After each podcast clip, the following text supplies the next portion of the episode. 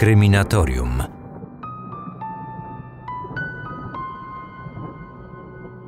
No, dzisiaj nietypowe kryminatorium, bo za chwilę usłyszycie pierwszy odcinek dokumentalnego audioserialu Sprawa Edmunda Kolanowskiego, który przygotowałem wspólnie z Michałem Larkiem.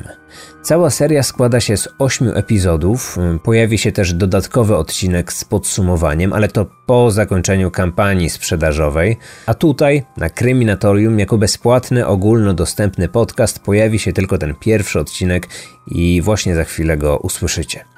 Jeżeli temat Was zainteresuje, będziecie chcieli dowiedzieć się czegoś więcej o sprawie nekrofila e, i posłuchać pozostałych części, to zapraszam na stronę eda.kryminatorium.pl.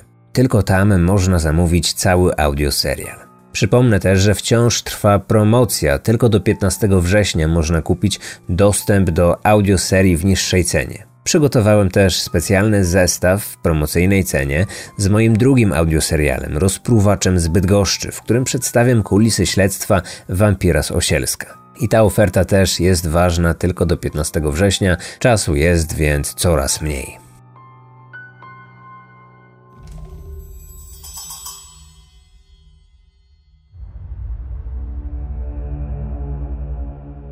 Odcinek pierwszy.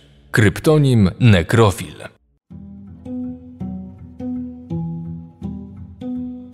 Nazywam się Marcin Myszka. Możecie kojarzyć mnie z podcastu Kryminatorium albo z mojego kanału, który prowadzę na YouTube od blisko 6 lat. W moich programach zajmuję się tematyką kryminalną. Nazywam się Michał Larek, jestem autorem książek kryminalnych i twórcą kanału Zabójcze Opowieści. Z Michałem poznaliśmy się parę lat temu. Wszystko zaczęło się od postaci Edmunda Kolanowskiego. Michał był współautorem reportażu na ten temat. Książka Martwe Ciała nie była dostępna w sprzedaży, a mnie ten temat bardzo zainteresował. Szukałem lektury w księgarniach, na Allegro, w antykwariatach, niestety bez skutku. Dlatego odezwałem się do autora, mając nadzieję, że wskaże mi miejsce, gdzie będę mógł kupić reportaż. Nic dziwnego, pierwsze wydanie książki miało mały nakład i dziś to biały kruk.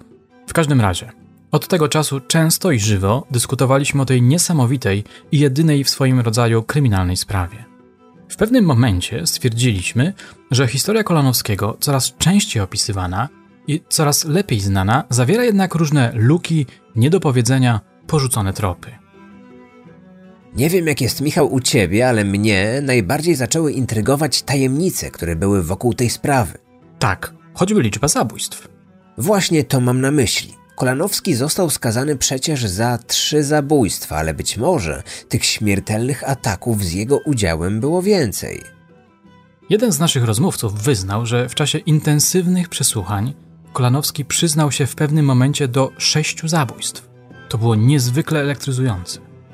No właśnie, tylko ile jest w tym prawdy? Czy istnieje możliwość, że w ten sposób chciał wprowadzić śledczych w błąd? Albo takie wyjaśnienia na nim wymuszono? Mamy pewność, że był seryjnym zabójcą, więc można było się po nim spodziewać właściwie wszystkiego. Podrążyliśmy trochę ten temat. Zastanawiała nas też jeszcze jedna rzecz. Jak dzisiaj wyglądałby proces tego seryjnego zabójcy i nekrofila, który w latach 80. grasował na poznańskich cmentarzach? Jak współcześnie zakończyłaby się ta historia rodem z amerykańskiego horroru? Panie i panowie, drogie słuchaczki i drodzy słuchacze, po ciężkiej i żmudnej pracy stworzyliśmy audioserial, jakiego w Polsce jeszcze nie było. Wracamy do sprawy Edmunda Kolanowskiego, ponieważ udało nam się dotrzeć do nowych, niezwykle interesujących materiałów.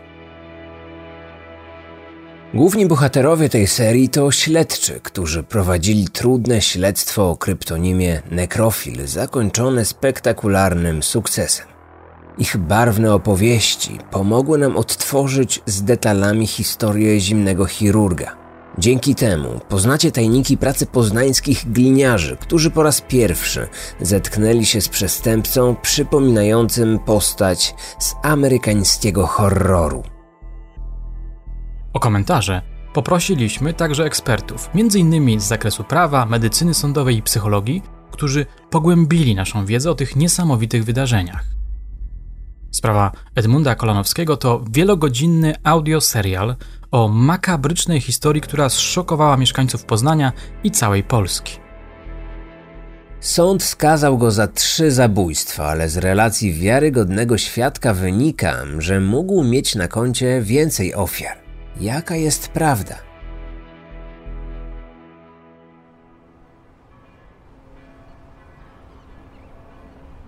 Zaczynając opowieść, przenosimy się do przełomu lat 70. i 80. Był to bardzo specyficzny czas, nie tylko ze względów politycznych. To był, to był taki okres, że się tak nagromadziło tych przypadków. Zupełnie one odstawały od zwykłych, ordynarnych, prostackich. To Marian Stochaj, medyk sądowy, który badał Kolanowskiego oraz prowadził oględziny zwłok niektórych z jego ofiar. Specjalista z ogromnym doświadczeniem – Brał udział przy najgłośniejszych zbrodniach, jakie miały miejsce w Wielkopolsce, a także w stolicy, gdzie pracował przez parę ładnych lat. Przeprowadzał m.in. oględziny miejsca zabójstwa Jana Gerharda, ważnej postaci dla polskiej kultury w czasach PRL-u. No, można to tak laicko powiedzieć, zabójstw, chociaż to może i niekoniecznie były zabójstwa, takie jak w trójkącie bermudzkim tutaj Konin koło Turek, tutaj był taki trójkąt bermudzki, gdzie były przypadki pozbawienia życia, ale to tak. Łopatą, siekierą, piłą do piłowania drewna, takimi, tak, piłował drewno, tak machnął, że trafił na szyję i prawie że odciął głowę. Sierpem, takie to były prostackie przypadki pozbawienia życia sztachetą od płotu, tam po pijaku, jak się tam nie mogli zgodzić co do następnej flaszki. To to były takie prostackie, takie, no chłop, chłopa zargnął i koniec.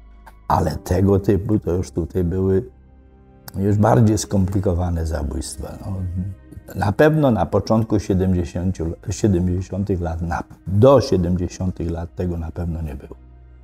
To były zupełnie nowe, nowość w kryminalistyce i, i w kryminologii w ogóle jako takiej, taki nawał tych spraw trudnych do, nie tylko do wykrycia, ale do, do oceny, do typowania sprawstwa. No, to były trudne przypadki. Ta uwaga doktora Stochaja o nowości w kryminalistyce może nam się skojarzyć z serialem Davida Finchera Mindhunter –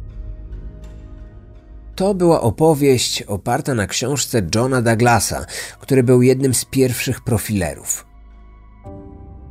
Jego rozmowy z seryjnymi mordercami stanowiły przełom w badaniu bardzo brutalnych zbrodniarzy. Ta opowieść dzieje się właśnie pod koniec lat 70. Jej bohaterowie, agenci FBI, stwierdzają, że w ostatnich latach pojawił się nowy typ przestępcy – Nowość miałaby polegać na tym, że ten nowy typ brutalnego mordercy działa bez konkretnej, zrozumiałej motywacji. Jego czyny są szokujące i trudne do zrozumienia. Dr Stochaj mówił, że motywacja Kolanowskiego stanowiła zagwostkę dla ludzi zaangażowanych w śledztwo. Ta zbieżność sprawy Kolanowskiego ze sprawami pokazywanymi w Mindhunterze jest na tyle fascynująca, że postanowiliśmy porozmawiać z polskimi profilerami i zapytać ich, czy rzeczywiście pod koniec lat 70. pojawił się nowy typ sprawcy, który dzisiaj nazywamy seryjnym mordercą. Ale zacznijmy może od wyjaśnienia, kim jest tak naprawdę ten seryjny morderca. Utarło się, że to określenie możemy przypisać sprawcy, który ma na koncie przynajmniej trzy śmiertelne ofiary. Łukasz Wroński, znany profiler, w swojej książce Seryjni wielokrotnie mordercy przyjmuje, że seryjny morderca to sprawca, który dokonał co najmniej dwóch zabójstw w innym czasie. Jego głównym motywem jest przyjemność seksualna lub psychiczna płynąca z popełnionego morderstwa. Co ważne, Wroński dodaje, że za seryjnego mordercę można uznać przestępcę, któremu nie udaje się popełnić drugiego mordu. No tak, chodzi tu przecież nie o liczbę, ale o motywację. Otóż to.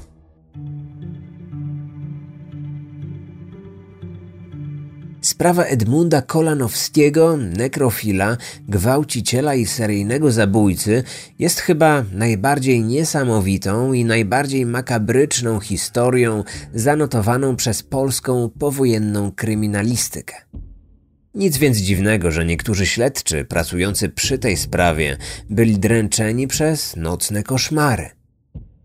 Tak jak na przykład porucznik Wojtyniak, szef grupy operacyjno-dochodzeniowej, której zadaniem było wykrycie zabójcy linki grasującego na poznańskich cmentarzach. W każdym razie to był jakiś apogeum e, u mnie sytuacji e, drażliwej w moim psyche, bo no mówię, to było docelowe, no, te, wy, te wycięcia e, tej dziewczynki, no, widziałem, to leżała koło mnie te zwłoki y, inne sytuacje. Widziałem zdjęcia tej babci, tej z Nowej Soli, to kurczę, do dzisiaj mam to wszystko w oczach. Część, część, osobiście widziałem część na zdjęciach, część u Stochaja nieraz. No, muszę powiedzieć, że moje psyche zostało naczarpnięte. Miałem już dosyć tego zła. Dodawał major, oznajmiając, że po sprawie Edmunda Kolanowskiego odszedł z milicji i przeniósł się do służby kontrwywiadowczej. A propos snów. Pamiętam, że podczas pracy nad martwymi ciałami mój współautor, Waldemar Ciżak i ja, spotkaliśmy się ze Zbigniewem Koteckim, który pracował przy tej sprawie jako dochodzeniowiec. Opowiadał nam, że w trakcie śledztwa pocił się w nocy, mówił coś przez sen. Zaniepokojona żona pytała go, co się z nim dzieje. Parę tygodni temu rozmawiałem z majorem Wojtyniakiem. Wyznał, że koszmary związane z tą i innymi ponurymi sprawami miał jeszcze 20 lat po odejściu z milicji. Nie dziwię się. Na mnie ogromne wrażenie wywołały nawet same opisy tych wstrząsających zdarzeń, a co dopiero widzieć te wszystkie okropności na żywo. W dodatku działać pod presją, że ten zwyrodnialec w każdej chwili może zaatakować ponownie. W komendzie stołecznej w Wydziale Zabójstw się mówiło, nie ma twardziela na dzieci. To Jan Gołębiowski, biegły sądowy z zakresu psychologii. Specjalizuje się w profilowaniu nieznanych sprawców jego ustalenia i opinie wielokrotnie pomagały śledczym. Zabójstwo, jakieś masakrowanie ludzi, e, policjanci to znosili, natomiast kiedy pojawiała się śmierć dziecka, jednak te, te emocje u wszystkich były zdecydowanie zawsze najsilniejsze, no, a zwłaszcza jeśli ktoś sam był rodzicem też i nie daj Boże miał zbliżony na przykład e, wiek dziecka czy jakieś cechy podo pod, podobne, to zawsze, zawsze jednak człowieka e, telepie. Więc te rzeczy, jak widzimy pewnie jakieś odbicia siebie czy swoich bliskich w tych sytuacjach zawodowych, no, są zdecydowanie bardziej, bardziej obciążające, a w tamtych czasach nie było wsparcia psychologicznego dla policjantów. E, to bardzo trudno było, w, że tak powiem, czasach współczesnych też przekonać policjantów, że mogą mówić o swoich trudnościach, że bycie e, jednocześnie skutecznym policjantem, ale wrażliwym, że to nie jest, nie jest oznaka słabości. Postać Edmunda Kolanowskiego jest niezwykle ciekawa z psychologicznego punktu widzenia, ale jeszcze ciekawsze są kulisy całego śledztwa. To, w jaki sposób milicja docierała do świadków, w jaki sposób kompletowano dowody, w jaki sposób przesłuchiwano Kolanowskiego. O wszystkich tych zagadnieniach na pewno opowiemy w nadchodzących odcinkach naszego audioserialu, ale warto wspomnieć, że te zagadnienia zainteresowały też większe media, ściślej mówiąc, telewizję. Nazywam się Olga Siama i jestem producentem oraz reżyserem serii Kryminalne Śledztwa PRL-u dla CBS Reality. Program, o którym wspomina Olga, liczy pięć odcinków. Dwa z nich dotyczą spraw z Poznania. Pilotażowy odcinek przedstawia kulisy śledztwa nekrofila. Najważniejsze w tej produkcji i to, co naszym zdaniem jest atutem numer jeden, to są właśnie bohaterowie. To są zarówno śledczy, jak i osoby z różnych dziedzin e, kryminalistyki, e, które w czasach PRL-u w latach 70., 80., a nawet w latach 60. pracowały i pomagały w docieraniu do prawdy, w odkrywaniu tego, kto jest zabójcą. Robiąc program z gatunku True Crime, zawsze musimy pamiętać, że ktoś w tragiczny sposób stracił życie. Y, I wymaga to wielkiej delikatności w podejściu do tematu i skupieniu się nie na sylwetce mordercy, ale właśnie na tych krokach podjętych przez śledczych, y, na wykorzystanej przez nich technologii i wiedzy, wiedzy kryminalistycznej, tak by tego mordercę złapać i zamknąć sprawę dla bliskich zamordowanej osoby. No i to jest właśnie jedna z najważniejszych zasad przy współpracy z CBS Reality. Eksperci i fakty, nie sensacja. W ostatnich latach sprawa Edmunda Kolanowskiego zaczęła przyciągać także zagranicznych badaczy, dziennikarzy i podcasterów. Jedną z takich osób jest Michał Bayer, Amerykanin polskiego pochodzenia, który aktualnie pracuje nad książką o Kolanowskim adresowaną do amerykańskiego czytelnika. Trafiłem w końcu na Edmunda Kolanowskiego i czytając chociaż trochę o nim, zapaliła się u mnie od razu jakby ta lampka w głowie i pomyślałam, to jest naprawdę ciekawy temat. To jest temat kompletnie nieznany tutaj, który by zaintrygował duże grono odbiorców. Kolanowski jest na tyle unikatowy, że nie ma identycznego przypadku, do którego można by go porównać w kontekście amerykańskich zbrodniarzy. Co prawda jest Ergin, który z pozoru może się wydawać jest najbliższy Kolanowskiemu. Przypomnijmy, że Ed Gein to amerykański seryjny morderca, zwany rzeźnikiem z Plainfield. Jego wstrząsająca biografia stała się inspiracją dla psychozy, kultowego filmu Alfreda Hitchcocka. Między jednak Edginem a Kolanowskim są znaczące różnice. Edgin głównie chodził na cmentarze, żeby wykopywać stare, już zaniedbane groby, a potem zabierał te szczątki do domu i tworzył po prostu taką makabryczną kolekcję, można to nazwać. Miski z ludzkich czaszek, albo zbierał kości i potem tworzył z tego taki mały stolik, a atakował kobiety, które z wyglądu, wieku i budowy ciała przypominały jego matkę. Krótkie wyjaśnienie dla tych, którzy słabo znają tę historię. 17 listopada 1957 roku policja weszła na farmę Gina. Można wyobrazić sobie przerażenie funkcjonariuszy, którzy dokonali na jej terenie makabrycznego odkrycia różnego rodzaju przedmioty stworzone z ludzkich szczątek. Matka była dla Edgina czymś świętym po prostu i zdominowała jego życiem nawet po tym, jak już zmarła i przez wiele, wiele lat popadł po prostu w taką manię depresyjną. Ciągle po prostu nawet za grobu gdzieś mu tam siedziała w jego głowie. Natomiast Kolanowski miał bardzo trudne relacje z matką, ale nie wybierał ofiary specyficzne do jej wyglądu. Miał ofiary młode, miał dzieci, miał też osoby starsze. I w przypadku Kolanowskiego było to fetyszyzacja narządów ciała niż same ciało ogólnie. Co prawda Edgin też tworzył kostium jakby z ludzkiej skóry, ale Edgin chciał się stać swoją matką poprzez ten kostium w jakiś sposób. Natomiast Kolanowski był zainteresowany głównie piersiami i narządami rodnymi i z tego czerpał największy przyjemność. Dla niego seks było tak naprawdę nie aktem kochającym pomiędzy dwoma e, bliskimi osobami, tylko chęć i żądza zaspokojenia swoich takich prymitywnych popędów. U Eda Gina zdiagnozowano schizofrenię i poważne zaburzenia w zakresie rozwoju psychoseksualnego. Tak, pożądał kobiet, ale patologiczna więź z matką, która zohydziła mu sferę seksualną, sprawiła, że nie potrafił nawiązać z nimi normalnych relacji. A co zdiagnozowano u Kolanowskiego?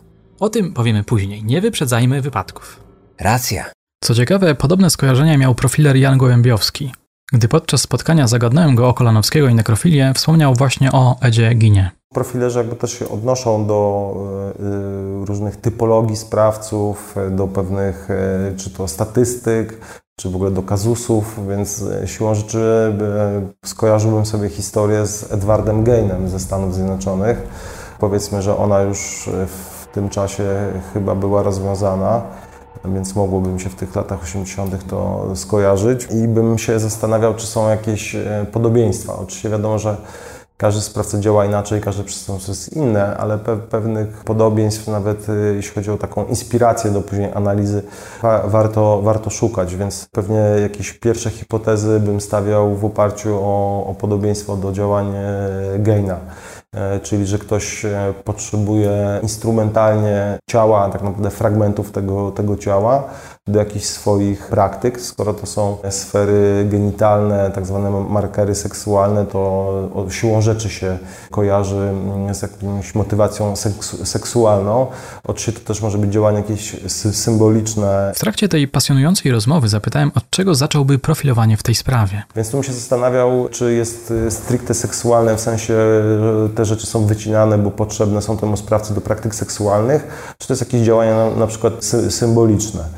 No i tu oczywiście zawsze się zaczyna od portretu psychologicznego tej ofiary, kim były te ofiary, więc zarówno tą wykopaną, jak i tą zabitą trzeba byłoby stworzyć najpierw ich portret psychologiczny, z jakby z opisem ich sposobu funkcjonowania, e, rutyny, kręgów towarzyskich, w jaki sposób mogły być typowane. No, też e, nie można byłoby tu wykluczyć na tym pierwszym etapie, że na przykład sprawca, który wykopał zwłoki, znał tą ofiarę za życia i to było, było celowe. Tak?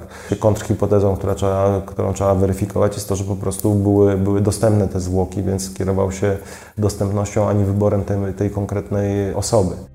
Wychodzi więc na to, że ten amerykański zbrodniarz jest najważniejszym punktem odniesienia dla naszej sprawy.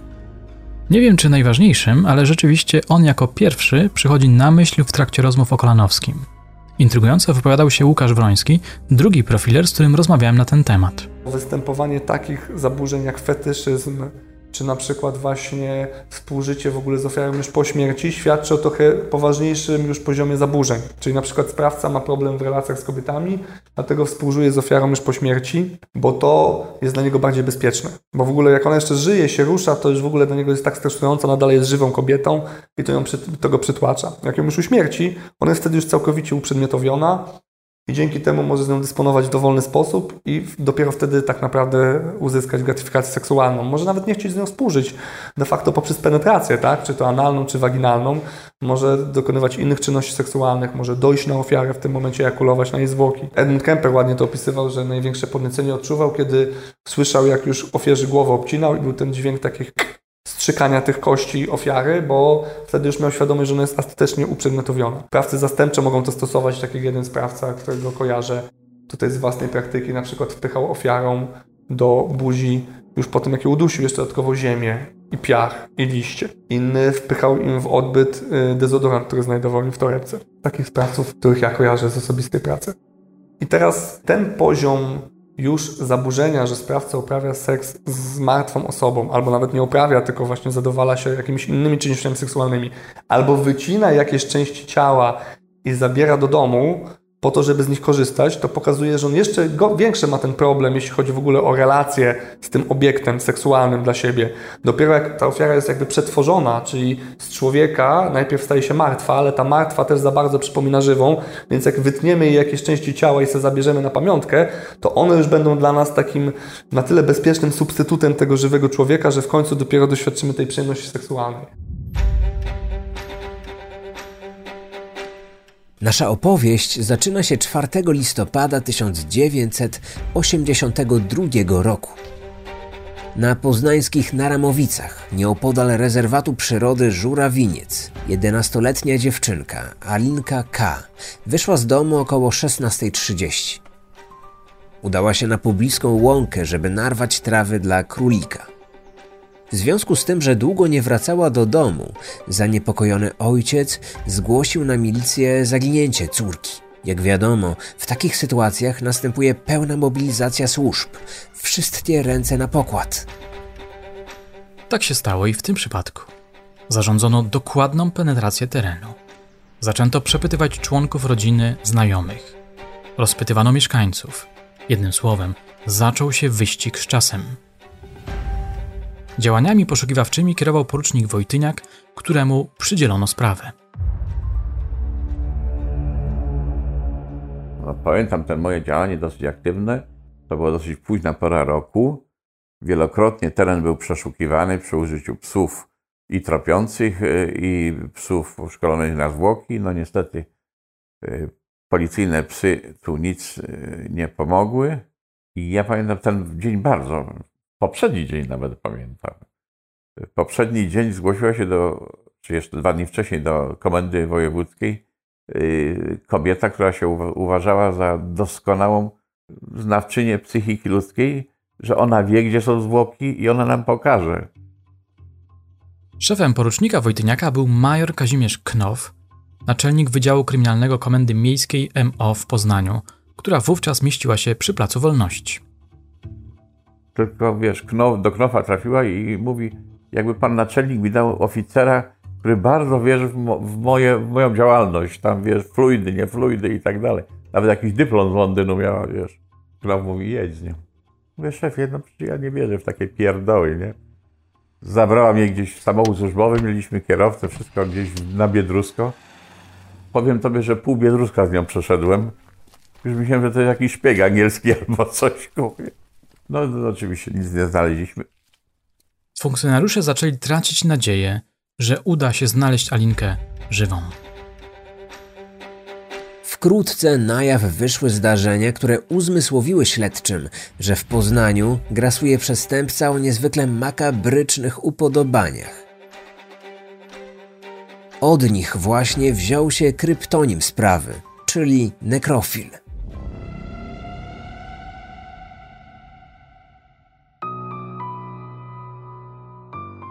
Tak, tak to się prezentuje. Przypomnę, to był pierwszy odcinek audioserialu Sprawa Edmunda Kolanowskiego. Kolejne epizody zamówisz na stronie eda.kryminatorium.pl.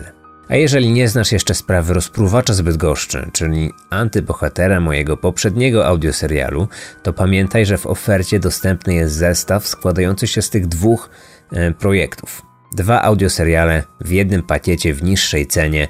Promocja potrwa tylko do 15 września. eda.kryminatorium.pl Tam znajdziecie wszystkie szczegóły. Do usłyszenia.